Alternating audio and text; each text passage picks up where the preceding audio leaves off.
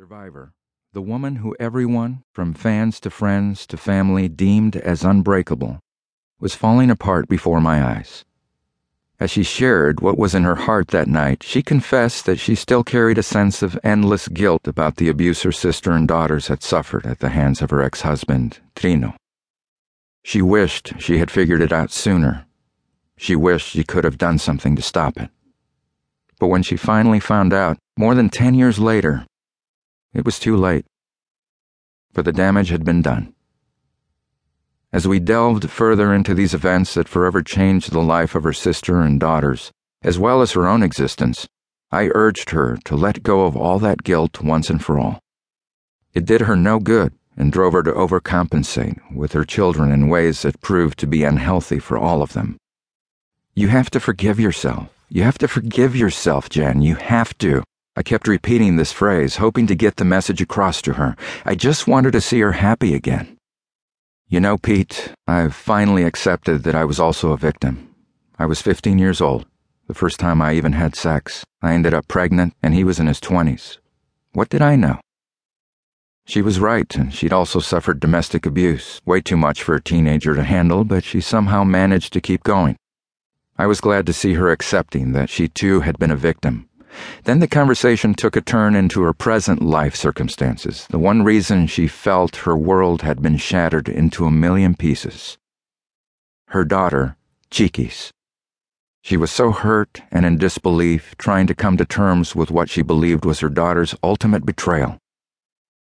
At the time, she couldn't have cared less about her soon to be ex husband, Esteban.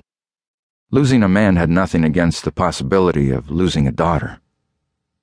Chiquis was her blood, her baby, her best friend, her confidant. They had been in the trenches together ever since Jenni gave birth to her at 15, so the thought that Chiquis had betrayed her in such a way caused her unbearable pain, disappointment, and shame. Jenn couldn't come to terms with this. She didn't know what to do. She was as lost as I had ever seen her.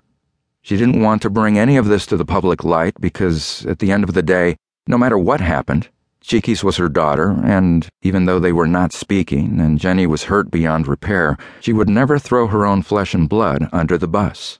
She would never humiliate her princess in that way.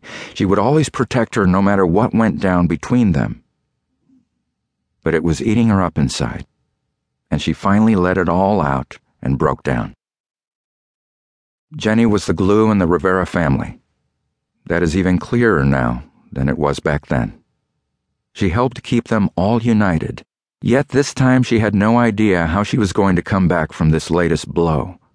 She was like a broken mirror. You could piece her back together, but the cracks were still visible. She was devastated. Sitting before me was a woman who was adored by millions, who had rolled up her sleeves and worked tirelessly for years on end to make her dreams come true someone who had hit innumerable milestones in her career, who had fought tooth and nail to give her children the life they deserved, who inspired countless women who had been knocked down to get up, dust themselves off, and keep moving forward.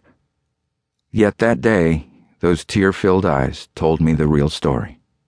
Our hard-working, unstoppable diva de la banda was feeling completely defeated and lost. When our conversation finally came to an end, I gave her a big bear hug and told her I was there for her, always. She was my sister, and I was ready to do anything I could to lift her spirits and help her get her personal life back on track. In retrospect, I'm so grateful we were able to share that meaningful moment, those words, that heart to heart conversation. I'm glad I was able to be there for her to help lighten the load she had been carrying those past few months, even if only for a moment. I had faith she would be okay and everything would work itself out. I was sure she would eventually be able to pick herself up again and move on, as she had done in countless other situations. She just needed a little time to figure it all out. But what I didn't know was that time was no longer on her side. That day wasn't technically the last day I saw Jenn, but it was the last meaningful conversation we had before she left this world the one I will never forget. The actual last time I saw her was on December 5, 2012, during the taping of her radio show, Contacto Directo con Jenni Rivera, which she taped every Wednesday. She was scheduled to fly to Mexico.